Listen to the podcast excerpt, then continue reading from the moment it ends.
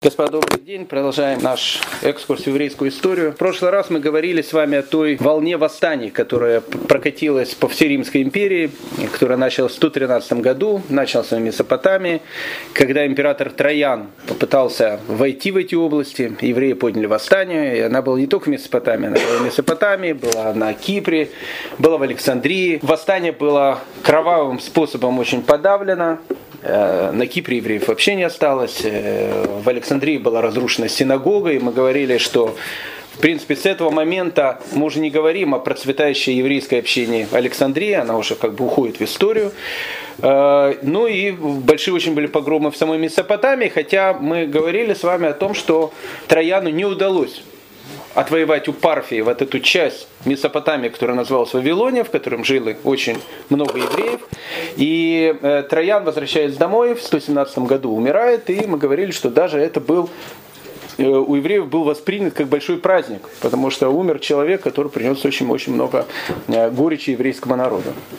И вот в 117 году, после смерти Трояна, э, на престол приходит его усыновленный сын. Кстати, хочу вам сказать о том, что интересная такая вещь, практически ни у одного римского императора, кроме поздних, поздние да, но кроме поздних, наверное, единственный человек, это был Веспасиан, у которого два его сына потом стали императорами. Обычно так получалось, что ни у одного императора его личный сын не, не, никогда не становился императором после него. Кроме, опять же, поздних императоров, которые произойдут в более поздние времена. Допустим, у Марка Аврелия Комод, э, царь-гладиатор, это его сын, с которым, о котором мы будем говорить чуть позже. Э, вот он был, наверное, одним из первых таких случаев, когда действительно у императора был сын, и он стал после него как бы императором. Поэтому Троян Адриана, как говорят, усыновил перед самой смертью, и было такое понятие усыновления. И новым императором в 117 году становится Публий, Элий, Троян, Адриан. Ну, э, что можно сказать об Адриане? Тема у нас сегодня будет печальная, но начнем ее не, не то что веселой, как бы так, жизненной ситуации, которая была в, в те времена. Ну, солдафон, э, очень высокого роста, то, что в Израиле называют термином жлоб, такой здоровый, здоровый мужик. Ну, наверное, одна из основных э, его э, ну, таких характеристик, в которых э, ну, не, не, не только благодаря этому вошел в историю, но, наверное, на картинках одна из самых узнаваемых вещей – бородач. Мы с вами говорили о том, что борода в те времена, особенно в Риме, была вещь очень-очень немодная. Когда-то она была модная в Греции, потом э, Александр Филиппович Македонский побрился. После того, как Александр Филиппович Македонский побрился, мы говорили с вами о том, что борода, она становится э, в античном мире символом какого-то философа. То, что сейчас называется батюшка такой, вот он такой вот духовный такой товарищ, философ, э, а э, все, все остальные люди, они как бы брились. Хотя в Греции э, бороду продолжали носить еще какие-то товарищи. В Риме считалось, что борода это символ варварства, только варвары носят бороду, а настоящий римлянин, он всегда, в общем, бреется. Кстати, в еврейском мире считалось, что если человек бритый, не бородатый, то этого человека есть только, скорее всего, один диагноз, это человек евнух. Потому что, ну, как бы другой еврей, он как бы, ну, без бороды ходить просто не может. Поэтому для римского императора императора взять, отрастить бороду, ну, это был, это, ну, как бы, не то, что вызов был, но, в общем, как бы, это, это такая бородачная революция такая была. Ну, злые языки говорили о том, что Адриан отрастил бороду, потому что у него на самом деле были какие-то изъяны на лице, чтобы эти изъяны особенно не были видны, поэтому отрастил бороду. Вообще древние римляне, они очень за собой следили. Э, в основном весь древний Рим был молодой, потому что люди умирали относительно молодыми, хотя были и более пожилые люди. Поэтому э, не э, в большой моде была лысина, поэтому старались носить парики. Э, если у человека, э, у римлянина появлялась первая седина, он ее тут же закрашивал, чтобы, чтобы выглядеть более молодым. Ну и как бы и борода тоже не было, бороды носили рабы, многие. Опять же, варварские рабы. И тут царь, который пришел с бородой, в общем, как бы одна из э, его визитных карточек. Вторая визитная карточка Адриана, э, опять же, это можно воспринимать как анекдот, можно как не анекдот, э, потому что все это очень-очень печально закончилось. Это э, великая любовь Ромео и Джульетты той эпохи, Адриана и мальчика Антиноя, которые, в общем, любили друг друга. Как говорится в посуке, печальней нет истории на свете, чем повесть об Адриане и Антиное. Ну, как бы это вот французский и западноевропейский способ однополой э, э, э, любви мерзости, он был очень распространен в древние времена. Мы говорили, что Троян этим увлекался и многие другие, но такой э, любви, э, как у Андриана Антиноя, э, наверное, э, как бы история не знала. Почему история не знала? Он встретил его когда ему было 13 лет, в Вифинии. Вифиния это азиатская такая э, область, находится на территории современной э, Турции. Был мальчик, которому было 13 лет, Андриан в него влюбился. И, в общем, как бы он стал для него, в общем, как бы всем на свете. Э, потом он ради своей жены, мужа, я не знаю, кто, кто был Антиной, тогда ему было 19 лет, он его решил повезти э, в Египет, потому что Антиной очень увлекался философией, географией, ну, вообще любил ехать на Мальдивы туда. Не особенно ехали, поэтому ехали в Египет. Египет был таким, в общем, там, центром загадочным и очень таким интересным туристическим. И они поехали туда, они решили при, при, при, приехать к истокам Нила, это у всех такая была глобальная мечта, найти где исток Нила, они до Нила доехали до первых порогов римских, переправляли через реку, плот или корабль, на котором они ехали, перевернулся, и Антиной утонул. Это произошло в 130 году. И в принципе, в принципе, после, после этого у Адриана у него что-то просто перемкнуло в голове. Это, ну, действительно, то есть это замечают и все историки, и все э, люди, которые э, пишут жизнеописания Адриана, перемкнуло что-то в голове. Адриан э, был совершенно безутешен от смерти Антиноя. Э, Антиной, кстати, интересно, его может войти в книгу рекордов Гиннесса, он был признан последним, наверное, богом античного Антиона, потому что э, Адриан его тут же обожествил, сказал о том, что Антиной является божеством по всей Римской империи, в основном в ее египетской и малоазиатской части. В честь Антиноя начали строиться храмы. Кстати, копия этого Антиноя есть больше всех. Вот если там взять там, Юлия Цезарь или Августа, там их немного портретов. Антиноя в Бейте, там будет миллион разных портретов этого Антиноя, он был везде, был культ. Даже созвездие Орла Адриан э, сказал переименовать в честь Антинои. Так он назывался, кстати, до 19 века, пока уже э, ну, поняли о том, что э, все эти парады эти гордости уже в 19 веке надо прекращать. И поэтому как бы Антиной ушел и с неба, с неба также.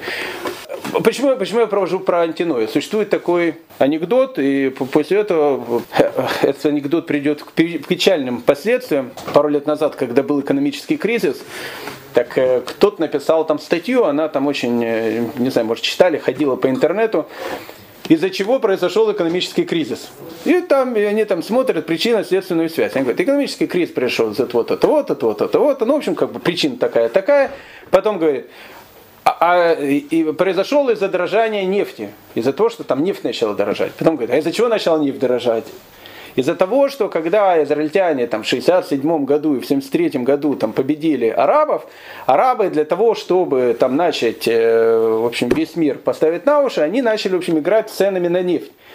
И там в этом анекдоте говорят, значит, во всем виноваты евреи. Он говорит, нет, во всем виноваты не евреи, во всем виноваты англичане, которые, э, был Бальфур, который решил евреям дать как бы эту декларацию, в результате которой они, значит, туда вернулись. Поэтому там англичане виноваты. Потом не говорят, а, а на самом деле, говорит, это не англичане виноваты. Если бы евреи жили бы на своей земле, и никто бы их не изгонял бы, тогда бы они бы не воевали с арабами, тогда арабы не понимали бы цены на нефть, и тогда бы, э, соответственно, не было бы экономического кризиса. Они говорят, а кто же евреев изгнал? Они говорят, кто же виноват тогда? А виноват, говорит тогда Адриан, который, который начал это все дел, дел, дела делать, и, в общем, после этого начало происходить массовое такое изгнание. Они говорят, значит, Адриан виноват? Он говорит, Адриан тоже не совсем виноват. У Адриана был его любовник, которого звали Антиной, вот они плыли на Ниле, э, он утонул, и Адриан был очень злой из-за этого, это произошло в 130 году, и поэтому он изгнал евреев, и поэтому произошел экономический кризис. Они заканчивают. Значит, экономический кризис произошел из-за человека неформальной ориентации. И вот такая, такая вот, такая вот причинно-следственная связь. Анекдот, анекдот. Но имеет ли под собой какие-то вещи? Может быть. Потому что Адриан до 130 года и после 130 года это два разных человека. Потому что если мы начнем смотреть начало правления Адриана, а он приходит, начинает править в 117 году, то в принципе, прокатилась же волна, она прокатилась по всей Малой Азии, ну, по, по, практически по всему римскому миру. Евреев много. Евреи подняли восстание. Евреев надо как-то было утихомирить. Особенно евреев надо было утихомирить в Иудее. Поэтому что делает Адриан? Адриан, он пытается всю вот эту вот риторику воинственную, которая была у Трояна против евреев, взять и спустить на тормозах. И он спускает на тормозах еще больше. Мы видим о том, что в начале своего правления отношения Адриана к евреям, они не то что были там э, хорошими, нехорошими, как бы они, они были неплохими. Допустим, огромное количество историй, э, которое э, связано с императором Адрианом. Допустим, Раби Ишуа бен Ханани, о котором мы говорили. Есть несколько историй. Раби Ишуа бен Ханани беседует с дочкой Адриана. Потом Раби Ишуа бен Ханани беседует с, с самим Адрианом. А, другие мудрецы, мы видим, как они встречались, они говорили, они приезжали в Рим. То есть, то есть как бы, э, не то, что Адриан был другом евреев, но как-то ситуация, которая была, он, он не был таким врагом. То есть не было, не было таких каких-то явных ситуаций, из-за которых мог возник, возникнуть конфликт, мог возникнуть какой-то страшный взрыв. Э, ну, это известная история про, когда Адриан спросил одного из э, еврейских мудрецов, покажи мне Бога, ну, наверное, многие знают. И э, он сказал, ну как я тебе покажу, ты, ты мне говорит, ты ее обязан показать, потому что я, я император, я хочу видеть и знать все. И он говорит, ну хорошо, давай ты встретимся с тобой в 12 часов дня, у тебя, значит, там э, в твоем царском саду, я тебе покажу Бога. И они приходят, э, он говорит, ну где твой Бог? И он показывает на солнце, говорит, вот внимательно всматривайся в него, и ты что-то сейчас увидишь. Он как посмотрел на солнце, сразу закрыл глаза, говорит, невозможно это смотреть. Он говорит, я говорю, прошу прощения, если не можешь смотреть на одно из творений Всевышнего, как ты можешь тогда смотреть на самого Всевышнего? Ну, это такие вот, такие вот истории. То есть, э, из-за чего же произошел взрыв? Все вот эти вот анекдоты, которые я сейчас как бы рассказывал, они, они безусловно, не причина взрыва, но не причина изменения характера Адриана, потому что Адриан, он характер как-то поменял. Я не говорю, что он такой добрый за антиной был, все жили в мерзости, они в гадости, но, но как-то как-то вот до 130 года Адриан был один, после 130 года Адриан стал другой. Что же произошло? Что же произошло, в результате чего произошел страшный взрыв? А взрыв произошел настолько страшный, что э, у нас мы, мы все знаем прекрасно Первую Иудейскую войну. 67-й, 70 или 73 которые говорят, по, когда пала Масада. Мы это учили, мы это говорили, разрушение храма, это, это центр еврейской истории, центр еврейской трагедии, понятно. Но восстание Баркоба, о котором мы сейчас будем говорить, в масштабах военных, оно даже было несопоставимо с э, тем, что произошло в Первую Иудейскую войну. Э, ни много ни мало, один из э, римских историков, ну, он греком по национальности был, Дион Кассий, который, в принципе, описывает эту войну. Он говорит, что ситуация была такой, что она грозила существованию Римской империи. Ни много ни мало. Когда война была первая, никто не говорил о том, что была угроза существования Римской империи. Прошу прощения, что такое Римская империя? Римская империя, в нем Средиземное море это было внутреннее море империи. Вы можете меня назвать хоть одну страну в мире сейчас, может я их не знаю, географически, у которой море оно бы было бы внутренним морем государства. А вот Средиземное море, оно было внутренним морем и, и Римской империи, потому что Римская империя была в Европе, в Азии и в Африке. Огромная такая Римская империя, гигантская, и маленькая Иудея. Что могло повлиять, э, что могло произойти такое, что Дион Касси пишет о том, что восстание Бархобы, она э, угрожала существованию Римской империи. А Римская империя, прошу прощения, после Трояна и до Марка Аврелия, она находилась в пик своего рассвета и в пик своего величия. Это первый вопрос. Почему мы знаем о восстании Баркоба не так много? Очень просто. В восстании Баркоба, к сожалению, не было своего Юсиф Флавия, который взял бы это подробно написал. Не было.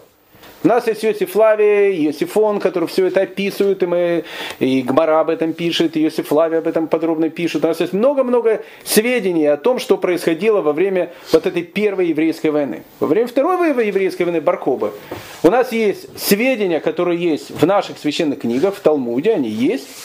Их немного, но они в первую очередь не направлены на какую-то историческую канву. Они направлены на, на глубину духовную канву. А историческая канва, которая у нас есть, восстание Баркова, пожалуйста, Дион Касси, который описывает ее на нескольких страницах своей истории. А дальше письма, которые нашли уже в 50-е годы 20 века вместе с несколькими скелетами людей, которые, видно, эти письма хранили. Письма Баркобы. Одно из самых замечательных открытий, которое было произведено в современной археологии.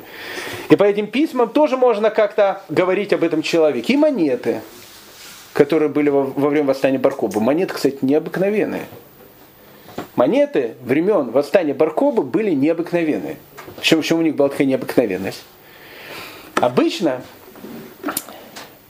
любая монета, которая делалась в, ну, в древние времена, она делалась из какой-то заготовки, это понятно. Делается монета серебряная. Делается серебряный кружочек такой, некая такая заготовочка. И по этой заготовочке берется и штампуется монета. Я не буду говорить, как она штампуется и так дальше. Или монета бронзовая. То же самое, делается заготовка или заготовки. Как правило, они штампуются, потом режутся и получается монета. Монеты времен восстания Баркобы были единственные в истории человечества, я не знаю, может еще какие-то были, но я таких не знаю, которых не штамповали в обычных э, болванках. У Баркова была идея свои монеты штамповать на римских монетах. То есть бралась римская монета, с римской монеты стиралось все, что там было, и хоп, на ней штамповался монета времен Баркобы. И также делалась и бронзовая монета. Идея даже в штамповке монет была. Вот это была Римская империя, вот их монета, мы уничтожаем их монету, и теперь эта монета будет наша которой будет написано на этой э, монете «Лехирут Иерушалаем» в честь освобождения Иерусалима. Даже монеты были необычные. Это было верх хамства, которое могли воспринять для себя э, те же самые римляне. Их монеты с ликами их императора перештамповывались совершенно по другие какие-то названия. Что ж привело к этому взрыву?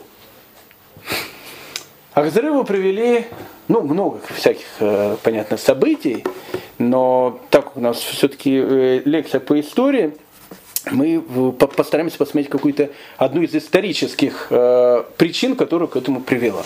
По идее, прошел слух. Он прошел еще раньше.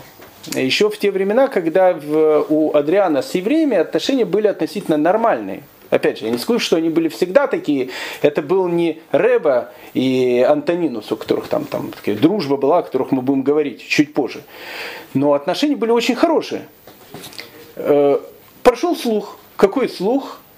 Адриан из-за вот хорошего отношения к евреям, из-за того, что он хочет наладить отношения между евреями диаспорой и евреями иудеи с Римом, он разреша, разрешит евреям отстроить Иерусалим, и разрешит евреям построить, отстроить храм. И этот слуг он существовал. Ну, дальше существуют различные какие-то версии. Вполне вероятно, что, может быть, у Адриана были такие мысли. Написано, что Адриан э, решил евреям как бы разрешить вернуться в Иерушалаем и даже отстроить свой храм. Иерушалаем к этому моменту, как вы знаете, 60 лет лежал в руинах. Его не было. Там было несколько построек, была та постройка, которую мы сейчас называем башней Давида, и была храмовая гора, которая представляла собой груду развалин. Под храмовой горой была стена, которую мы сейчас называем западная стена, кусочек, которая сейчас это стена плача, а дальше это был полностью разрушенный мертвый город. Поэтому э, мы видим очень многих наших мудрецов, которые они часто приезжают и подъезжают к развалинам Иерусалима. И когда они подъезжают к развалинам Иерусалима, они рвут на себя одежду и начинают плакать. Вот они видят вот этот Иерусалим в развалинах, в котором находится 10-й легион. Легиона тут никто не забирал. А поэтому евреев там не жили не потому, что их не пускали, потому что там не, не, негде было жить, город уже не существовало. Так вот, э, начал ходить такой слух о том, что Адриан, он как бы разрешит евреям э, вернуться в Иерусалим. Ну, э, потом, не знаю, насколько это как бы это был на самом деле, или это какой-то метраж, который пытается нас чему-то научить. Написано, что Адриан даже хотел евреям разрешить построить храм и вернуться туда. Но пришли шамраним, самаритяне, э, вечные враги евреев, которые сказали, как и тогда, когда строили второй храм, э, сказали, что ни, ни в коем случае евреям не, не надо э, разрешать отстраивать храм, нация бунтарей будет бунтовать и так дальше. И Адриан предложил евреям, я вам разрешу построить храм, но не на этом месте. В любом другом месте стройте, пожалуйста, свой храм. Евреи сказали, нет, мы храм будем строить только на этом месте. И как бы на этом история закончилась. На этом история закончилась. А вот потом, в 30 году, у Адриана, после того, как, э, опять же, утонул э, Антиной, у него что-то произошел какой-то определенный сдвиг по фазе. Мы видели такие сдвиги по фазе у некоторых тиранов. Допустим, сдвиг по фазе определенно произошел у Ивана Васильевича, который, э, который э, по кличке э, Грозный. А вообще, на самом деле, до того, пока не, не, не отравили, или она не сама умерла, его, там одна из любимых жен, она действительно он к ней очень хорошо относился, а, Иван Васильевич стал совершенно другим человеком. До этого он был, был бандитом, но после этого он стал маньяком. То есть это как бы произошло вот просто вот такой сдвиг по фазе. Э, сдвиг по фазе, может, произошел у Иосифа Виссарионовича Сталина, когда Аллилуева, его жена, она там застрелилась. Говорят, что у него тоже после этого произошел тоже какой-то сдвиг. Может, такой же сдвиг произошел у этого тирана, у э, Адриана. Непонятно. Но после смерти этого Антиноя в 130 году написано, что Адриан он стал очень раздражительным, злым, очень мистическим, у него все сейчас направлено на его этого любовника, э, делаются определенные даже какие-то э, его пытается сказать неким таким Осириусом, что это было, что это было воплощение Осириуса, потому что Осириус тоже утонул в, в Ниле, и Осириус это бог, который умирает и воскрешается. Поэтому Антиной был, э, ну как бы это у Адриана о том, что он умер, но воскреснет. Поистину воскрес, это значит антиной. Э, и в общем, как бы в эти, в эти все дела э, к 130 году вдруг э, Адриан он начинает делать ближ, свое ближневосточное турне. Он тогда делал ближневосточное турне, потому что тогда в 130 году Антиной и утонул. И вот Адриан в этом ближневосточном турне, он проезжает Иудею также. Проезжая Иудею, он, в общем, как бы проезжает в Иерусалим. Видит Иерусалим, а в Иерусалим это развалины и там находится только один легион. Он говорит, это, это плохо, э, безобразие в таком хорошем месте, такой был когда-то великий город, да и площадка это очень хорошая. Храмовая гора это целая такая гора. На ней, на ней э, находятся развалины. Евреев мы сюда не пустили. Жалко, что такое прекрасное место, оно пустует. Место красивое, и в общем, ну, в общем, все оно красиво существует на этом месте нужно построить город, римский город. Ну, на самом деле, римских городов в земле Израиля было в те времена много. То есть то, что э, Адриан говорит построить город, это не значит, что не было римских городов. Большинство городов, которые тогда были в те времена, они были в основном с грико-римским населением. Шхем, Себастья мы говорили. Его уже взяли и перестроили, там были э, римские ветераны, жили. И он говорит, этот город будет таким красивым, одним из таких центров нашей провинции, вот есть Кесария, не будет еще один город. И мы тут, в общем, как построим. А что будет на месте храма? Ну, говорит, как бы евреям я предлагал, что храм тут быть не может. По разным причинам. Они могут его построить в другом месте. А на этом месте, ну, если будет город, любой, любой город, он имеет э, как бы центр. А что такое центр языческого города? Это храм. Поэтому на этом месте мы построим наш храм со, со, со статуями и так дальше, все, все как положено. Адриан как-то высказал эту мысль, ему сказали, что ни в коем случае это делать не, нельзя. А у Адриана почему-то мысль стала некой такой маниакальной, почему-то он сказал, что он считает, что это делать надо. И вот как бы, когда он был в Иудее, когда он был в Иудее, все было как бы тихо. Почему? Потому что ну, когда приезжает президент Дональд Трамп, то, то охраны будет везде очень много. И там особо никто там э, шуметь не будет. Но когда Дональд, Дональд Трамп, ну сейчас Дональд Трамп еще не приезжает, Барак Хусейнович, если там приезжает куда-то, в Иерусалим приехал, пол Иерусалима вымерло. Все Барак Хусейнович охраняют. Так, э, а когда Барак Хусейнович уезжает, так э, уже как бы охрана поменьше.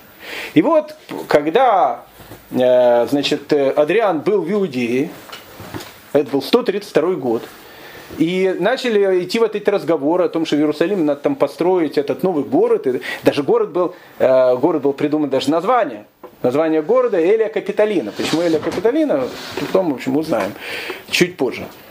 И слухи эти начали распространяться. Евреи начали говорить, что ни в коем случае это делать э, нельзя, они не позволят этого. А Адриан уже никого-то не слушал. И он говорит, я же не, не против вас, пожалуйста, стройте храм в другом месте. Это город, как бы его нет города, развалины. На этих развалинах можем строить все, что угодно. И в 132 году Адриан покидает Иудею, и в 132 году в Иудее раздается взрыв. Почему? Потому что в данной ситуации речь уже идет не о каких-то вещах, о которых может идти компромисс. Речь идет о том, что должно быть осквернение. Осквернение Иерусалима и осквернение храмовой горы. Происходит взрыв. Ну какой взрыв? Как э, обычно начинается война в Иудее. Мы это видели начало этих войн во время, во время восстания Маковеев. Иудея страна горная. У евреев э, армии, как вы понимаете, никакой нету. Если у евреев не было армии в 67 году, когда еще относительно э, евреи жили ну, в плюс-минус какой-то автономии, то сейчас, после разрушения храма, после того, как 60 лет центр евреев находится в Явне, евреи разобщены, земли как таковой нету, огромное количество населения уехало, о какой, о, каких, о какой армии может идти речь? Но те евреи, которые были, они начинают идти в партизанские отряды. А куда идут партизанские отряды в Древней Иудее? Они идут в пещеры. Пещер у нас очень много. Они идут в пещеры, и вот они находятся в этих пещерах, в горах, в ущельях. И вот это такие Робингуды, которые начинают потихонечку нападать на римские там отряды. Я не говорю там гарнизоны, армии.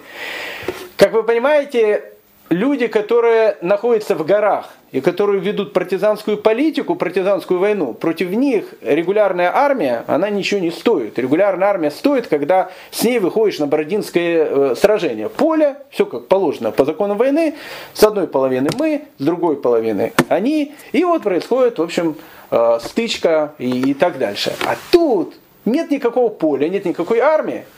Армия, она как бы находится, это, это огромное количество различных партизанских отрядов. И эти партизанские отряды начинают войну против Рима.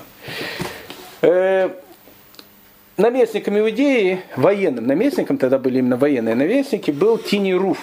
Э, человек, который еще сыграет свою э, такую печальную роль в еврейской истории, так Тини Руф, он, ну как бы, начинается волнение, волнение надо прекратить без лишнего шума.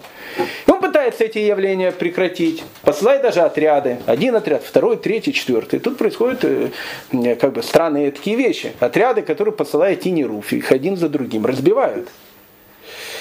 И ситуация Тинеруф видит, начинает как бы выходить из, э, ну, как бы из разряда мелких э, стычек, она начинает переходить в какую-то более серьезную и опасную для Тинеруфа ситуацию.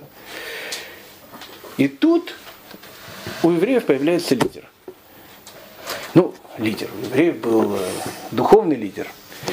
К 132 году лидером еврейского народа был Раби Акива. Раби Акива бен Ясеф, о котором мы, может быть, чуть позже, э, но не подробнее, но, в общем, как бы немножко поговорим в качестве биографии.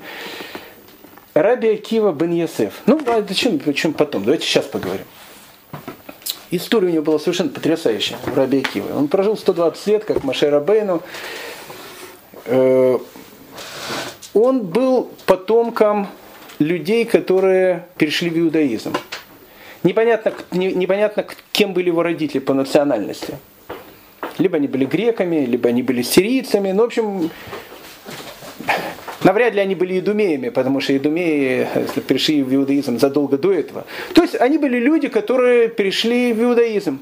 Не знаю, кем они были по национальности. Раби Акива родился уже в семье, которая уже была еврейской семьей. Но так получилось, семья была бедная, и Раби Акива получил, он тогда еще был не Раби Акива, он был просто Акива Бен получил, ну, вообще никакого образования не получил, семью нужно было кормить, и Акива Бен Йосеф, он занимается таким, ну, таким простым трудом. Одна из вещей, которые мог тогда делать, э, мог заниматься человек, кстати, за это были небольшие деньги, но, э, но платили побольше, чем на каких-то других работах. Это пастух. Пастухом в те времена должен был быть, как правило, человек такой, ну, здоровый физически. Поэтому, когда царь Давид в, в деревне времена за там, полторы тысячи лет до, до этих событий, там, чуть, ну чуть меньше, э, был пастухом, будучи молодым, э, молодым парнем. Все очень удивлялись, как, как-то он, как это он так пастух. Ну, а что сейчас? Пастушок, пожалуйста, видишь, там в деревню э, э, Иванов какой-то поехал, пацаненок там сидит, и, в общем, э, стережет этих всяких э, скот, которые выгуливает. Почему? Почему тогда пастух должен быть человек относительно подготовленный? Потому что в те времена, о которых мы сейчас говорим, э, в земле Израиля, не только в земле Израиля, в земле Израиля в частности, было огромное количество диких зверей. Э, хочу вам сказать, что э, последнего льва уничтожили в земле Израиля крестоносцы через 1200 лет после этих событий. Львы ходили по Израилю. Это был не совсем африканский вид львов, это был, ну, как бы это был, ну, это был лев, настоящий лев. Медведи ходили, львы ходили. Говорят, что там на территории э, современного Ливана в горах были там гориллы, какие-то обезьяны были. Ну, в общем, как бы природа, она была совершенно другой. Крокодилы были в земле Израиля. Говорят, опять же, что купил, зато продал. Говорят, что последнего крокодила видели в земле Израиля в 26 году. То есть еще совсем недавно. То есть крокодилы были, крокодилы, львы, то есть это Африка была.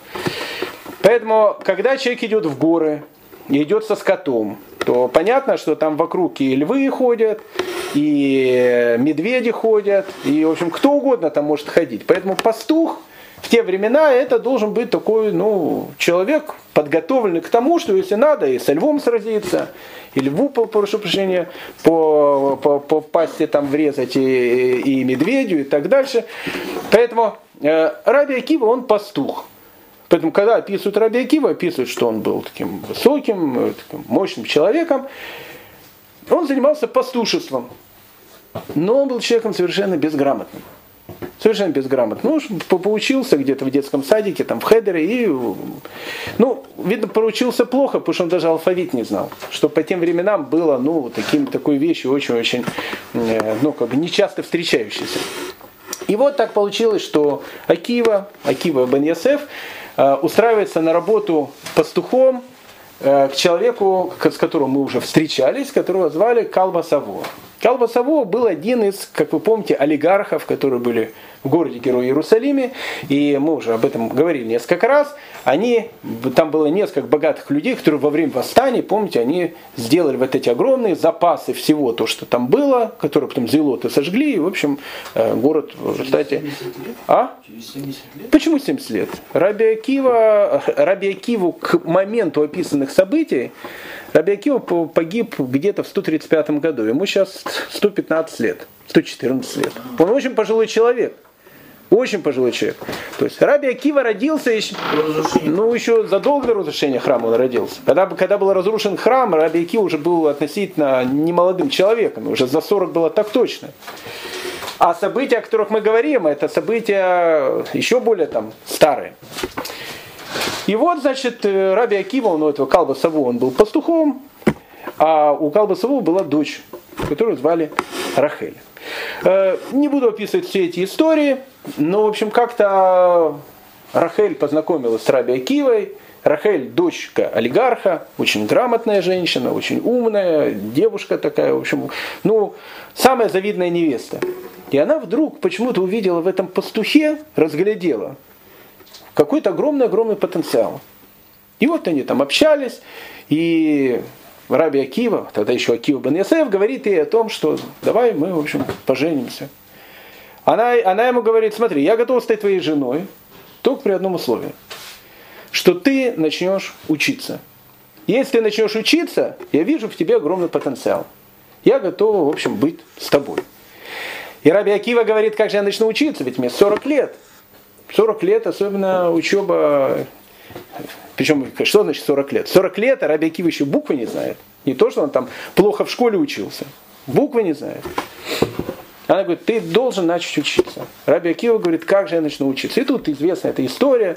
Раби Акива идет со своим этим скотом, подходит к к некому роднику или еще к какому-то, не знаю, резервуару с водой какой-то был.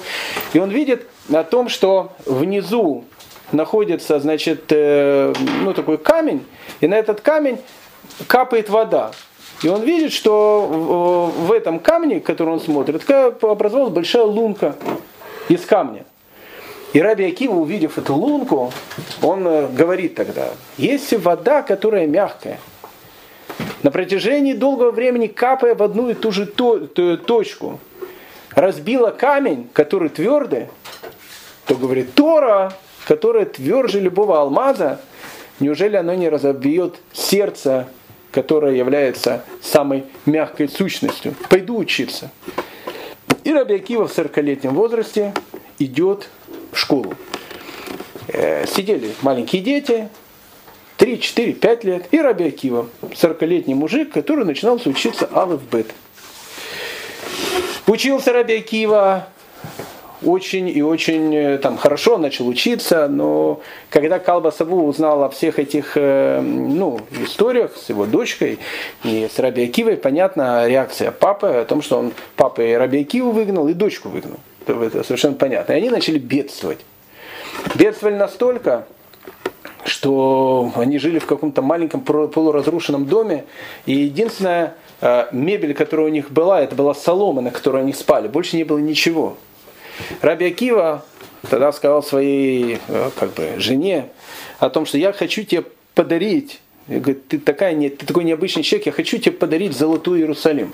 Золотой Иерусалим в те времена это было одно из самых дорогих женских украшений. Это была такая красивая золотая диадема, которую назвали Золотой Иерусалим. Она стоила гигантские деньги, она была не у каждой женщины в те времена так же. Какой Золотой Иерусалим? Они жили, э, у них ничего не было. У них только солом было. И вот, когда жена Раби Акива Рахель, которая ко всему была готова, но уже даже и у таких великих женщин, Э, и у таких даже, может, великих мужчин, как Раби Акиев, настигает, э, приходит э, такой момент о том, что ну действительно вот, вот тоже вот так вот, все. То тут к ним приходит человек, Талмуд говорит, что это был Илья Ванави, который стучится к ним в дверь, говорит, помогите мне. У меня, говорит, жена рожает. Мы очень бедные люди, и у нас даже нет соломы, на которой она могла бы лечь не могли бы вы мне одолжить немножко соломы? И Рабиакива и Рахелю, который был единственная мебель, которая солома, дали ему немножко этой соломы. Говорит Рабиакива своей жене, видишь, есть люди, которые живут еще беднее, чем мы. Мы еще живем не так плохо. И вот в таком состоянии Рахель, она отправляет Рабиакива учиться. И Рабиакива уходит на долгие годы учебы. Его учителями становятся великие люди той эпохи. Раби Лезер бен Гурканус, Раби Ишуа бен Ханани, Раби Нахуми Иш Гамзу. То есть становятся великие люди той эпохи, они становятся учителя, учителями Раби Акива. И Раби Акива, вот этот человек, который в 40-летнем возрасте начинает учиться, через некоторое время он становится все более великим человеком, все более великим, все более, более, более, более, более, до того момента, пока Раби Акива к моменту, о котором мы сейчас говорим, становится лидером еврейского народа. К 132 году Раби Акива – это лидер еврейского народа. После смерти Раби Ишуа бен Ханани. Так вот, когда началась война, когда началось восстание, появился и лидер этой восстания. Мы не знаем, как его звали. Это тоже еще одна такая вещь. Мы знаем, как его называли. Но как его звали, мы можем только предположить. В историю он вошел как Шимон Бар Коба. Шимон бар Кохба. Что такое Кохба? Кохба это звезда. на арамите. На иврите звезда это кахав, на арамите кох, кохба это звезда. Откуда появилось вот это название Бар Кохба, сын звезды? А появилось оно из известной истории, которая написана в Торе, когда злодей Билам хотел проклясть еврейский народ, а вместо проклятия у него изо рта полились благословения. Так вот, тогда и говорит вот этот злодей Билам некое такое пророчество благословения еврейскому народу. Взойдет звезда из дома Якова. Взойдет звезда. Звезда это Кахав. На иврите Кохба. На арамите. Звезда. И дом станет его наследием. Кто такой Идом? Идом это Рим. То есть написано. Взойдет звезда из дома Якова, и дом Рим покорится ему, станет его наследием. Баркоба, которого скорее всего звали Баркосва, скорее всего, э, хотя потом в Талмуд он войдет под другим именем, его будет называть э, Барказива. Казива это переводится как э, ложь, сын лжи.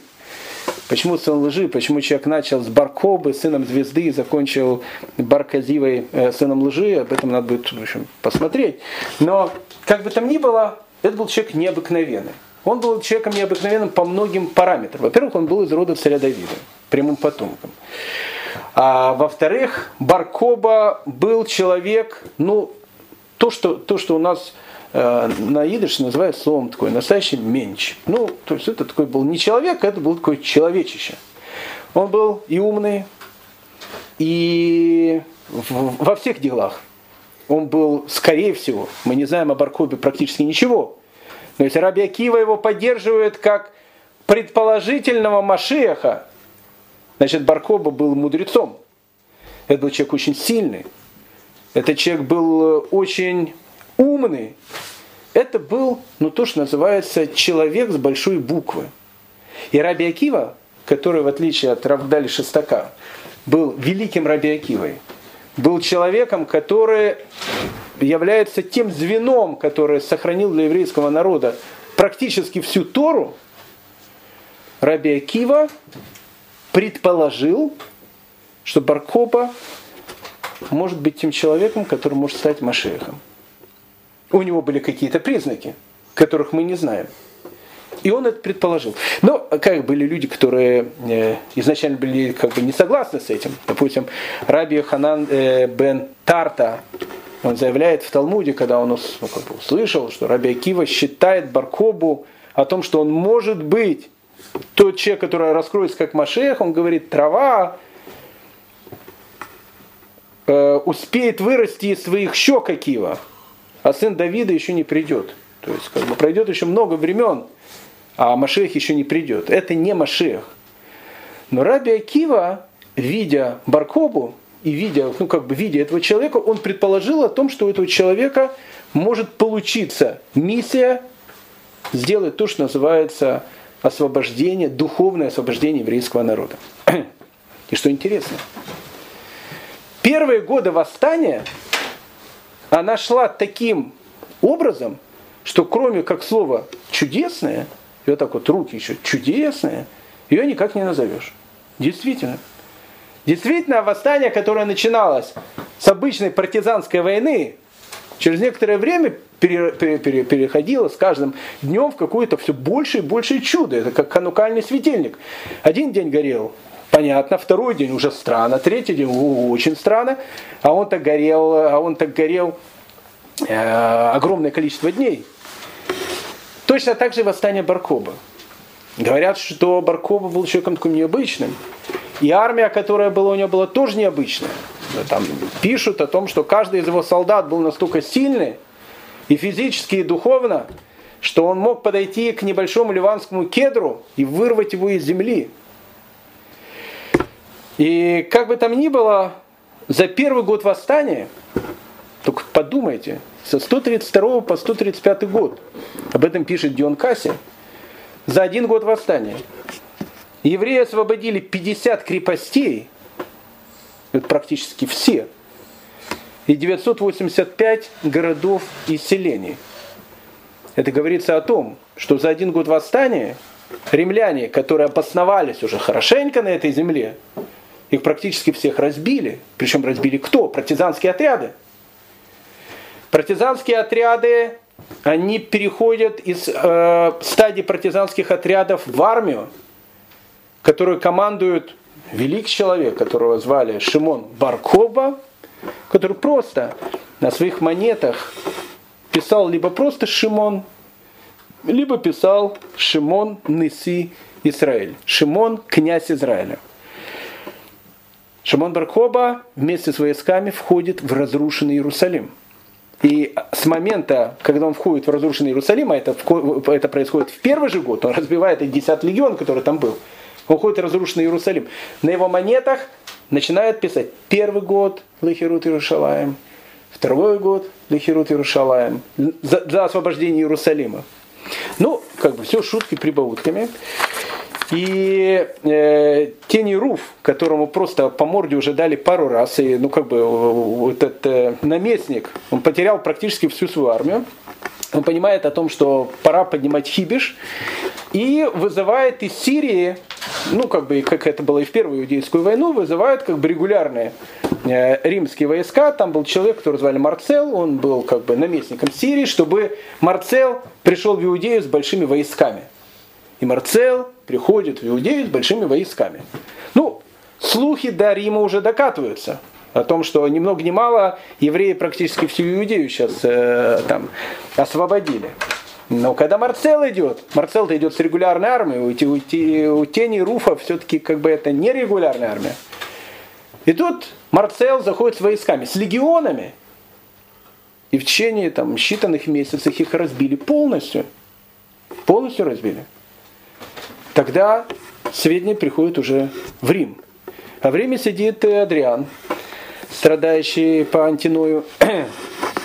И он понимает о том, что ситуация очень серьезная. Очень серьезная. И э, Адриану, в общем, как бы в глупости никто его идиотом никогда не считал. Он человек был довольно умный. И он понимает о том, чтобы прекратить то, то восстание, то огонь, который начался в Иудее, нужно вызвать очень и очень серьезного полководца. Такой серьезный полководец был, звали его сект Юлий Север. Ну, вообще его все называют Юлий Север, Юлик. Но обычно пишут сект Юлий Север, потому что Юлиев Северов было много. Помните, как в известном посуке, мало ли в Бразилии Дон Петра, мало ли там э, в Риме было Юлиев, Юлиев Северов. Юлий Север э, в те времена прославился как э, очень известный полководец, даже, скажем так, как герой войны на британском фронте. Э, Британия, которая была населена кельтами, ее еще начали там Э, заниматься этой страной при первых римских императорах, потом в первом веке ее плюс-минус захватили, и Британия, в которой жили различные кельтские племена, она постоянно там бунтовала, саксов еще там не было, саксы жили тогда еще в Германии, э, они придут туда лет это через 300-400, а кельты там жили.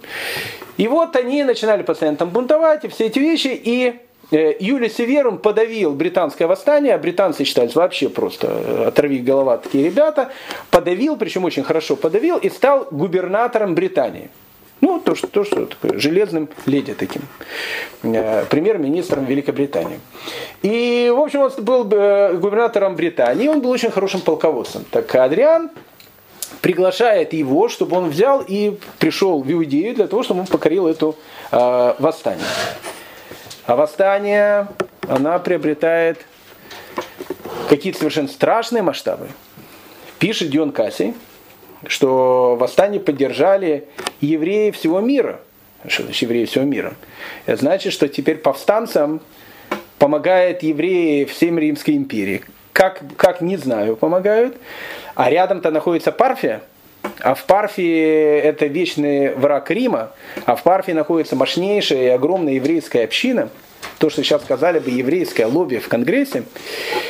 И Парфия-то начинает тоже тихонечко помогать восставшим. И евреи Парфии э, тоже начинают как-то помогать. И поэтому у, у, у Диона Кассия сложилась такая картина о том, что весь мир еврейский мир, он как бы поднялся на войну. Но пишет Дион Касси, евреи всего мира, и даже не евреи, поднялись на, на эту войну, и казалось, что весь мир пришел в неистовство. Ни много ни мало пишут историки о том, что вдруг в Римском Сенате поняли о том, что ну, как бы дело пахнет жареным. Потому что восстание в Иудее, оно может сейчас перекатиться на другие области. Римляне ничего с Иудеей сделать не могут. И начали говорить даже о том, что восстание в Иудее угрожает существованию единой и неделимой, незалежной Римской империи. И Адриан присылает в маленькую Иудею самые сильные войска. Из Британии. Там были легионы. Юлий Север э, снимает легионы, которые из Британии приходят в Иудею. Легионы были в Египте. Практически все легионы Египта переходят сюда. У римлян был очень сильный флот в Сирии. Даже сирийский флот сюда переходит. Последняя, а, последняя точка, где находятся еще римские легионы, все легионы сняли Римской империи, она находится на Дунае, на немецкой границе. Но на немецкой границе постоянно идет а, война против нелегалов, варваров, которые постоянно пытались прорваться. Поэтому на Дунае, если бы сняли уже войска с Дуная, то это была бы крышка. Поэтому на Дунае еще войска остались. А так все силы, которые были, перебросили туда. И вот эти все огромные силы, три года с 132 по 135 год практически ничего не могли сделать. И то, что происходило, действительно, кроме как слова, как чудо, назвать нельзя. И Раби Акива это ощущал. И он говорил о том, что у Баркобы была сила, мощь, духовность для того, чтобы он мог раскрыться как Машиах. Но это не произошло. К 135 году последним оплотом, который остался у евреев, самым таким мощным оплотом, это был, была крепость. Сейчас эта крепость очень известная, потому что сейчас там находится город. А город, он очень известен по двум причинам. Первая причина, чем э, славится этот город, тем, что там живу я. Ну, в всяком случае, там моя квартира. А вторым, э, он славится, что там живет и главный раввин Беларуси, Раф Мардыхай Рахинштейн, и бывший главный раввин Литвы, Раф Хайм Бурштейн. Ну, вообще и много-много разных э, других известных людей. Этот город называется сейчас Бейтар. А в те времена Бейтар был очень большая, крупная крепость, которая находилась недалеко от Иерусалима. И крепость, она была практически неприступной. О Иерусалиме никто не говорил, в Иерусалиме стен нету. То, что, что его в 132 году освободили, это не значит, что в нем теперь можно э, воевать. За три года, как вы понимаете, крепость никто, стены никто не построит. А Бейтар это, это мощная крепость.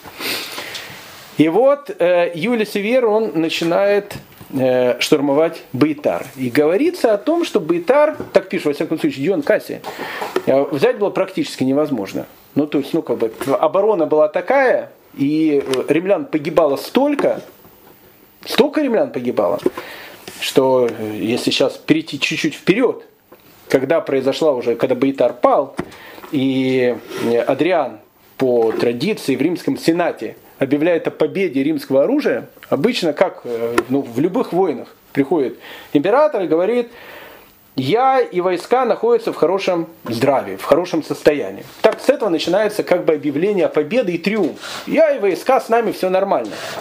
Так пишет Дион Касси, это был один из немногих, если не единственный случай в истории Рима, когда римский император опустил эту фразу. Почему опустил эту фразу? Потому что победа это была первая. Римлян погибло столько, сколько не погибало за там, всю Первую войну и за какие-то другие кампании. Невозможно было взять Бейтар. И тут э, наша традиция говорит о том, что в Бейтаре находился один Тана, известно очень большой человек, которого звали Элиазар из Мадиина, тоже символично, Мадиин, Мадиин город, в котором родились первые хашманаи.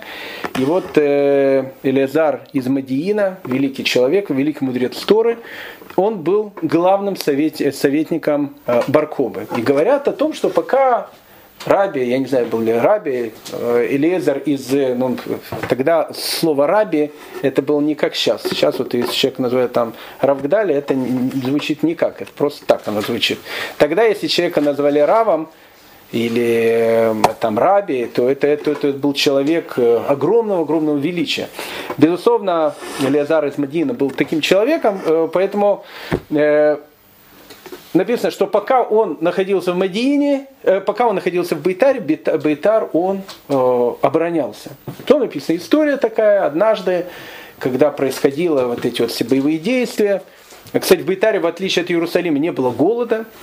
Там люди друг друга не, не убивали, а наоборот, все люди, как э, братья, защищали эту крепость, поэтому невозможно было взять. Написано, что однажды э, во время молитвы к э, Лазару из Мадиина подошел некий шамранин, э, шамранин, некий самаритянин, и шепнул ему что-то на ухо. И отошел. Бархоба, который написано, тоже находился на этой молитве.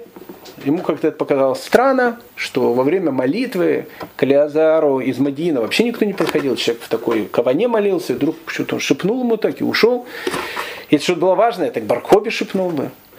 Э, ну, схватили этого самаритянина, спросили, а что ты ему шепнул? И самаритянин сказал, я ему шепнул, потому что у нас есть план сдачи города римлянам. И вот как бы Лязар из Мадина, он человек, который, в общем, как бы является у нас как бы э, главой нашей подпольной группы. Это была ложь, понятно. Чистая ложь. И э, Шимон Баркоба, он вызывает Элизара из Мадиина, у них проходит очень жесткий разговор, хотя Элизар из пожилой человек, учитель, раввин, мудрец. И э, Баркоба говорит, он же тебе шеп, шеп, шепнул, скажи, что он тебе шепнул. Он говорит, я не слышал, что он мне шепнул, я вообще с этим человеком мало знаком.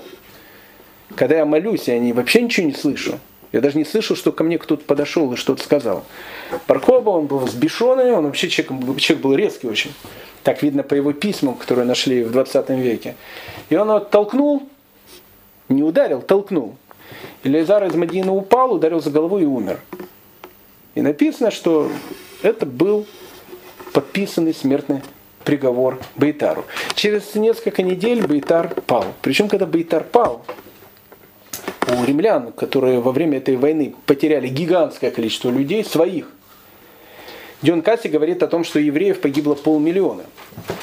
Надо сказать о том, что в Иудее уже после Первой войны там особенно э, не было, как э, э, в Великой Незалежной, там огромное количество миллионов, там я не знаю сколько, там может там миллион было населения. Грубо говоря, половина населения Иудеи погибло. Все города разрушены. Так Юлий Север по приказанию э, Адриана, такой, такой гнев был на евреев, страшный. Он э, сделал такую вещь совершенно варварскую, даже с точки зрения Римской империи. Он запретил евреев, которых перерезали в Бейтаре, хоронить. И сказал, что стены Бейтара должны быть снесены, и из трупов нужно построить стены. И из трупов построили стены. Вот эти вот десятки тысяч людей, их вот положили, прошу прощения, штабелями и сделали стены вокруг Бейтара. Они, кстати, там лежали. И лежали там лет 40. После этого уже при других римских императорах э, разрешили защитников Бейтара похоронить.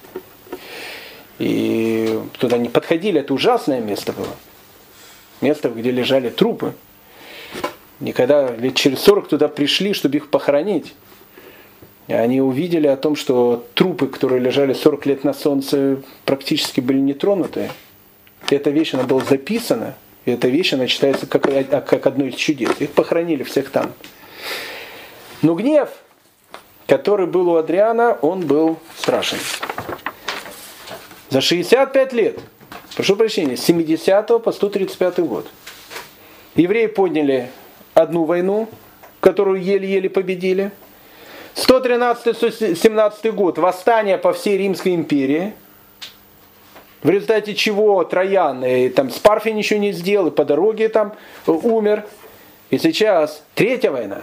И третья война, которая, как все эти войны вместе взяты, гнев на евреев был настолько страшен, что Адриан, у которого и так уже помутнелось там э, в рассудке после смерти его любовника и так дальше, но он понимает, что с евреями надо что-то делать. И он говорит, одна из главных причин того, что они восстают, о том, что они есть, это их взгляда на жизнь, их мировоззрение. Поэтому мы будем страдать до тех пор, пока евреи будут евреями. И нам надо сделать что-то, чтобы вообще слово еврея забылось. И тогда Адриан приказывает несколько вещей. Свой замысел из Иерусалима построить город, он воплощает в действительность. Уже при жизни Адриана, Адриан умирает в 137 году, этот город был. И в этом городе даже отчеканили монету. И у меня даже есть эта монета. Монета города Элия Капитолина. Почему Элия Капитолина? Эли – это одно из имен Адриана. Капитолина в честь Юпитера Капитолийского. Почему в честь Юпитера Капитолийского? Потому что город, который строит Адриан, должен был стать самым языческим и самым римским городом во всех римских провинциях. Чтобы ни один человек слово Иерусалим больше никогда не то что не говорил, не вспоминал, и на месте вот этого древнего Иерусалима строится большой римский город. Храмовая гора. На храмовой горе еще остались какие-то остатки первого храма, которые, э, второго храма, которые там были, э, находились на протяжении последних 65 лет. Она была вся разрушена по приказу Адриана. Она была распахана плугом, засеяна солью, для того, чтобы показать, соль сеет для того, чтобы показать о том, что никогда ничего не вырастет еврейское на этом месте, распахано плугом, засеяно солью, и потом Адриан приказывает на храмовой горе построить огромный храм, капища Юпитера Капитолийского. И на месте Иерусалимского храма начинает возвышаться огромнейший языческий храм, а на месте, на котором когда-то находился жертвенник, Иерусалимского храма и первого, и второго, Адриан приказывает поставить свою конную статую. И вот на месте жертвенника находится огромная конная статуя Адриана. На месте храма находится храм Юпитера Капитолийского.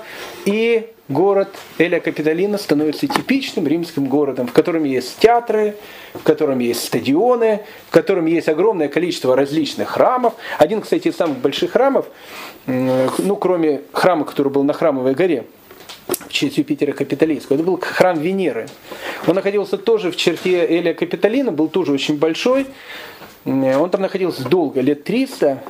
Потом, когда Елена, э, ну, мать императора Константина лет, лет через 200, ну даже чуть меньше, чем через 200, после этих событий э, Константин уже начинает, будет говорить о приеме христианства э, для всей Римской империи. Она была очень религиозная женщина, она приезжает в Велию Капитолину и говорит, где же было место, где был, значит, распят и похоронен Иисус. Ну, иди, найди это место.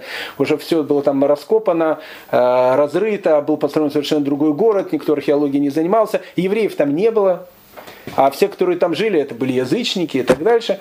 Ну, и тогда она делает совершенно такую гениальную вещь. Она говорит, все равно же надо же там, ну, сделать такую вещь, которая будет называться храмом грубо Господня. Где на храмовой горе не поставишь, не поставишь, потому что глупо. А вторая, самая большая э, строение, которое было, это храм Венеры.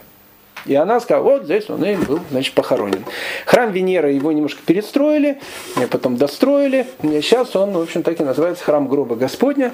Э, вот там, э, туда, значит, паломники э, со всего мира, кроме англиканской церкви, которая не признает это место, они, в общем, туда и приходят. Так это была, это была одна, одна из идей Адриана. Вторая идея Адриана, он сказал, что само слово «иудея» Она должно просто уйти из лексикона э, людей. То есть люди вообще слово даже не то, что Иерусалим понятно. Да, Иерусалим был не просто превращен в город Эрия Капитолина. Евреям под страхом смерти было запрещено в этот город входить. Я хочу вам сказать еще одну такую вещь. До 632 года То есть еще практически 500 лет это место будет запрещено для евреев. Жить там запрещено вообще. Входить в этот город будет запрещено. Сначала запрещено входить, потому что запрет Адриана, он будет поддерживаться всеми римскими императорами, даже самыми хорошими. Велю Капитолину евреям будет запрещено заходить. Во времена Адриана за это могли убить. А потом Рим становится христианским, и, понятно, евреям тоже запрещено заходить. И вот только тогда, когда Амар ибн Хатаб захватит Иерусалим вместе с э, э, зеленым знаменем ислама, и Амар ибн Хатаб уже будет человеком не таким фанатичным, как эти товарищи, которые были с ним, он уже тогда впервые евреям разрешит вернуться в этот город. А сейчас на протяжении практически 500 лет евреев в Иерусалиме нету и не будет. Э, Иудея. Чтобы не было даже слова иудея, чтобы люди даже это слово не помнили, Адриан приказывает область, которую все знают как иудею, переименовать. 135. Переименовать, как переименовать? Ну, можно переименовать его, э, ну, Украина назвать. Вы тогда не знали таких слов. Э, United States of America тоже никто не знал. Ну как-то же переименовать надо ее, там, Гондурас, что ли, назвать ее? Надо какое-то какое название, которое, которое было бы э, на слуху. Название такое было. Сирия назвать. Сирия это другая область. Как назвать? Иудею. Всегда назвали Иудею. И тут старик Геродот, который в пятом веке, путешествуя, в пятом веке до новой эры, путешествуя там по разным городам и странам, посетил приморскую часть э, земли Израиля, которую и тогда называлось слово э, э, Филестия, там, там, там жили филистимляне. Но э, на иврите эта область называлась Пелешет. Пелешет. Э, ну, как он не знал это, Пелешет, Филешет и все эти вот вещи, Геродот спросил, как называется область. А он, а он был тогда в этих Газа, Аждот, Ашкелон, вот эта вся эта Приморская область. И он назвал этот город, местность зовут Пелешет, он ее назвал по-гречески Палестина. И так получилось Палестина. Палестина это прибрежная часть земли Израиля. От, от какого слова происходит? От слова филистимляне, которые там когда-то жили. Это, это слово использовалось, но оно никогда не использовалось ко всей земле. Оно использовалось только к прибрежной части. Причем давно, еще со времен царя Давида так использовалось, на протяжении тысячи лет. Тогда Адриан, для того, чтобы вообще слово иудеи ушло из лексикона, решил переименовать всю эту область в Сирия, Палестина, или просто тогда э, Сирия ушла, просто словом Палестина. Вот так у нас получилось слово Палестина, так у нас получилось Э, место города Иерусалима – город Эля Капитолина. Но на этом, на этом э, злость Адриана, она не закончилась. Потому что Адриан понимал о том, что это мало. Ну, во-первых, еврейское присутствие. В Иудее практически нет ни одного целого города. Явно. Тот город, в который приходят евреи после Первой войны, он разрушен. Практически все города Иудеи, которые были еврейские, они находятся в развалинах. Никого нету. Единственная часть Иудеи, она, уже, она, кстати, не называлась никогда Иудеей, она всегда была в земле Израиля, но Иудея не называлась. Она называлась Галиль, Галилея. Это еще одна часть земли Израиля. В Галилее таких масштабных военных действий не было. И Галилея на этот момент времени остается ну, одной из самых неразрушенных частей земли Израиля. Поэтому оставшиеся в живых люди, они из иудеев, те, которые выжили, они идут куда? Они идут в сторону Галилеи. Поэтому с этого момента все еврейские синдрионы, все еврейские мудрецы, они не будут уже жить в Иудее. В Иудее уже ничего нету. Они все будут жить в Галилее. И в Галилее появятся вот эти горы Иушу, и Ципори, и Тверия, все вот эти города, о которых мы будем говорить, в которых будут жить люди. А Сфат потом появится. Но это все Галилея. И Мирон, где будут похоронены все вот эти вот люди. Почему они все похоронены в Галилее? Раби Акива будет похоронен в Твери. Это все тоже часть большой этой Галилеи. Иудея как таковая уже не существует. И тут указ Адриана. Адриан, указ Адриана был очень похож на, на указ Эпифана, Антио, Антиоха. Но единственное, что у Антиоха и Эпифана его борьба с еврейством, оно заключалось в том, что евреи, евреям запрещается соблюдать еврейские заповеди, еврейские законы, но э, и вторая вещь, каждый еврей должен стать греком. Если вы помните, он ничего не соблюдает, плюс он становится греком. У Адриана, человека такого уже относительно цивилизованного, как он себя считал, он не считал, что еврею, что любому человеку нужно что-то внушать. Он верит во что он хочет. Единственное, что он может верить во что он хочет. В Римской империи полный плюрализм мнений полная политкорректность. Верь в кого угодно, в любого божества, любой страны, хоть в папу Карла, в кого угодно, кроме в Римской империи запрещен иудаизм. Это запрещено. Во все остальное верь, пожалуйста. Хочешь не верить, не верь. Хочешь верить, верь. Только не в это. Вопрос, который спорят ученые, это был указ для всей Римской империи. А в Римской империи евреев, прошу прощения, много. Или указ был конкретно направлен на Иудею. Непонятно. Скорее всего, указ э, ну, вот так вот сильно соблюдался именно вот в этой части, в Иудее. Но в Иудее был дан указ о том, что под страхом смерти запрещено обучение детей Торе, запрещено обрезание и запрещено соблюдение субботы. Под страхом смерти. И по большому счету наш вот этот вот э, Тини Руф, который, которому дали по морде пару раз, когда он не смог подавить восстание – он остается, в принципе, прокуратором этой страны. И ненависть к евреям у него была настолько страшная, что указ Адриана, ведь его можно исполнить как угодно, Адриан далеко, ты тут рядом, но ненависть к евреям у него доходила до ненависти Амалека. И тогда по всей огромной стране было разбросано гигантское количество шпионов, которые ходили, которые смотрели, которые докладывали, человеку, если они видели еврея, который начинает, продолжает соблюдать еврейские заповеди. Ну что тогда произошло после, после подавления восстания Адриана? Ну, во-первых, полмиллиона погибло. Оставшихся живых, в основном всех, продали в рабство. В рабство продали столько людей. Это была такая огромная трагедия, что родная сестра Брури, жены Раби Мейра, она ни много ни мало была продана, прошу прощения, в публичный дом, откуда ее потом Раби Мейер доставал.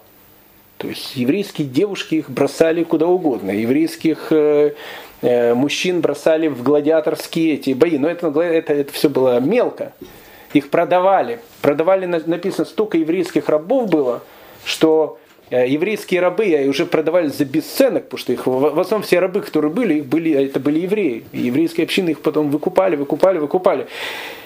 Другая часть, они понимают о том, что тех, которые, те, которые убежали, которых не убили, не продали, куда они убегают? Ну, понятно, куда они убегают? Они могут убежать во второе место, где евреи живут свободно, счастливо, как, э, как в Незалежной. Они бегут куда? Они бегут в Парфию там, где Вавилония, и огромное количество, и Раби Мейра, о котором мы будем говорить в дальнейшем, и Рабан Шимон бен Гамлиэль, будущий глава еврейского народа, и папа Иудея Наси, который запишет устную Тору, он тоже бежит в Вавилон, они все бегут в Вавилон. Те, которые остаются, они не убегают. Почему? Потому что у них был принцип.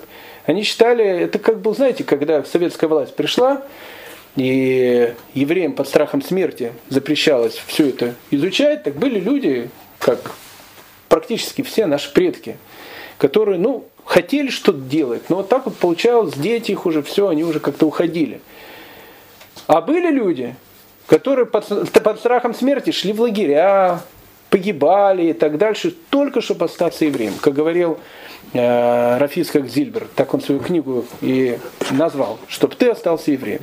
Это были хасиды Хабада, это были э, евреи литовского направления, Рафмуйша Файнштейн, он уезжает в Америку только в 30-е годы. Это были люди, которые, несмотря на страх смерти, оставались евреями. Такие, и такие люди, они остаются в Иудее. И один из таких людей это был Раби Акива. Акива бен Ясеф.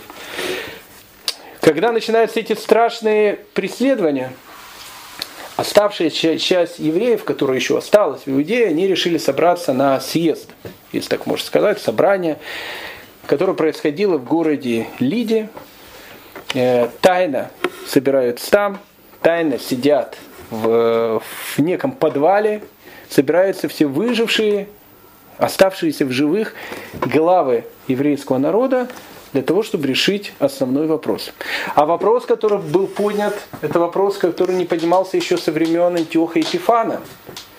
И во времена Антиоха Епифана как будто было все понятно, а тут непонятно ничего. И вопрос был только один. Может ли еврей для того, чтобы сохранить свою жизнь, для вида перестать соблюдать шаббат, перестать обрезаться. В общем, сказать о том, что да, он ничего не соблюдает. А тайно продолжать это делать для сохранения своей жизни. Субботу было тоже под страхом смерти, запрещено соблюдать. Может ли еврей для сохранения жизни под страхом смерти притвориться о том, что он оставил все заповеди? Была большая дискуссия, и в конце концов пришли к выводу. И этот вывод, он уже потом стал сейчас как закон. Да, могут. Да, имеют право. Кроме трех случаев, в которых человек должен умереть, но не нарушить. Что это за три случая? Если человеку скажет, убей другого человека, иначе мы убьем тебя, человек должен сказать, убейте меня, но не убить. Второй случай, если скажет, занимайся противоестественным развратом, иначе мы тебя готовы будем убить, должен умереть, но не сделать это. И третий случай, если они скажут, публично поклоняйся идолам, или мы тебя убьем, он должен умереть, но не публично поклоняться идолам. Кстати, по большому счету, Адриан и не требовал поклоняться идолам. И вот в это страшное время, в это страшное время, когда большинство людей которые были либо погибли, либо убежали.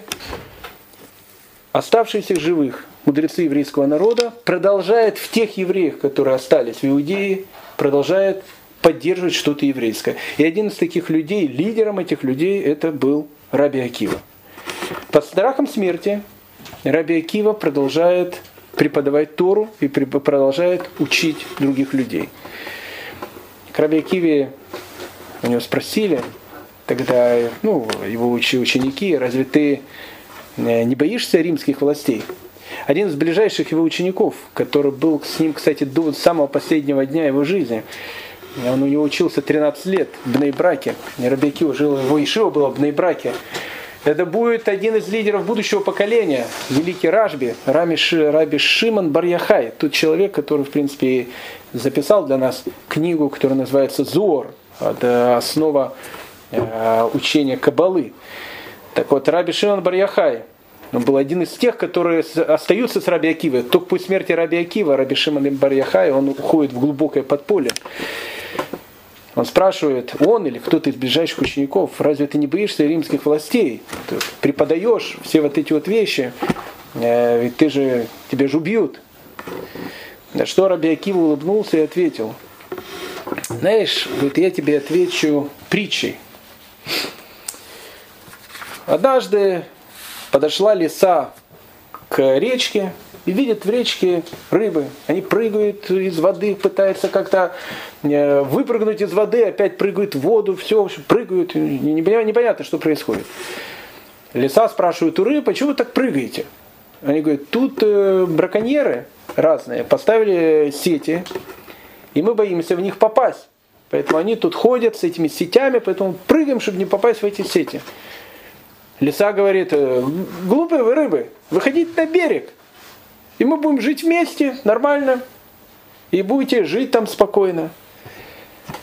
Рыбы сказали, что если в воде, которая является нашим домом, нам грозит опасность, то если мы выйдем на воздух, в котором мы умрем, и плюс еще к лисе, то это вообще полная смерть говорит Раби Акива. О Торе сказано, наша жизнь и залог нашего долголетия. И если мы подвергаемся опасности здесь, на нашей земле, что будет, если мы возьмем и все это вообще оставим? Тогда вообще еврейский народ погибнет. Руф, узнав о том, что Раби Акива продолжает, продолжает э, преподавать Тору и нарушает все указы Адриана, приказывает Раби Акиву схватить. Раби Акива был 120 лет. Даже чисто с римского э, жестокого закона убивать 120-летнего старика, это тоже уже как бы, ну так, не, не очень. Но ненависть была настолько сильной, и Раби Акива был настолько непреклонен, что решили устроить ему показательную казнь. В Кесаре есть кесаринский амфитеатр. На него собрали всех жителей Кесарии. На сцену, где обычно ставились римские трагедии, комедии, различные произведения в скобочках римского искусства, выводят Раби Акиву.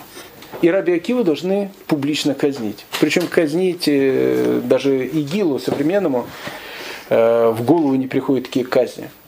Казнь должна была заключаться в том, что небольшими такими крючками взять живого человека, полностью содрать с него кожу. И потом его убить. Соответственно, человек умрет, скорее всего, сам. И вот Раби Акиву его начинает ему этими крюками на арене римского амфитеатра живьем снимать кожу. И Раби Акива, он продолжает преподавать. Все это время. Говорят о том, что туда пробралась какая-то, ну, одевшись в римскую одежду, какая-то группа его учеников. Говорят, что там присутствовал Рашби, Рабишем Барьяхай. Рабишем Барьяхай ему удавалось подходить к темнице, где сидел Раби Акива. Он недолго сидел в темнице перед смертью. И как-то он проходил мимо, и Раби Акива, сидя в темнице, продолжал давать уроки. И он ходил и слушал эти уроки Раби Акивы, которые он давал в темнице. Так Раби Акива, когда его убивали, он продолжает, продолжает давать свой, э, свой урок. И когда он уже умирал, он громко сказал фразу, которую услышали все евреи, которые переодетые были там, в амфитеатре этом. Он говорит, всю жизнь я пытался исполнить все, что я мог. Ведь молитва Шма говорит, «Вы авто это шемела кеха» и возлюби Всевышнего Бога твоего. Выколова ха всем своим сердцем. Выхоль навшиха всем своей душой. Выхоль муадеха и всем своим существом, всем своим все, что у тебя есть. Я все это делал. Но возлюбить Всевышнего всей душой, отдать ради него жизнь, мне никогда это не удавалось. Сейчас я исполняю и эту заповедь Всевышнего. Раби Акива говорит фразу «Шма Исраэль Ашем Элокейну, Ашем Ихат», и на слове Ихат он умирает. Так, так э, вспоминают его ученики, которые присутствовали на этой страшной казни. Вместе с Раби Акива умирают еще многие люди. Десять великомучеников, ох, великомучеников, десять мучеников, которые были э, убиты, их было намного больше убито, но десятерых самых известных, Хананя бен Тарадион, которого живьем сожгли, э, обмотав при этом, э, когда его сжигали, они его э, обмотали Торой, чтобы он в Торе сгорел, а на сердце, где у него находится, положили мокрую шерстяную тряпку для того, чтобы он дольше умирал. Э, огромное количество людей умирает. Мы о них вспоминаем в Йом-Кипур, когда читаем о каждом из них, этих э, людей, которые погибли во время этих страшных, страшных гонений.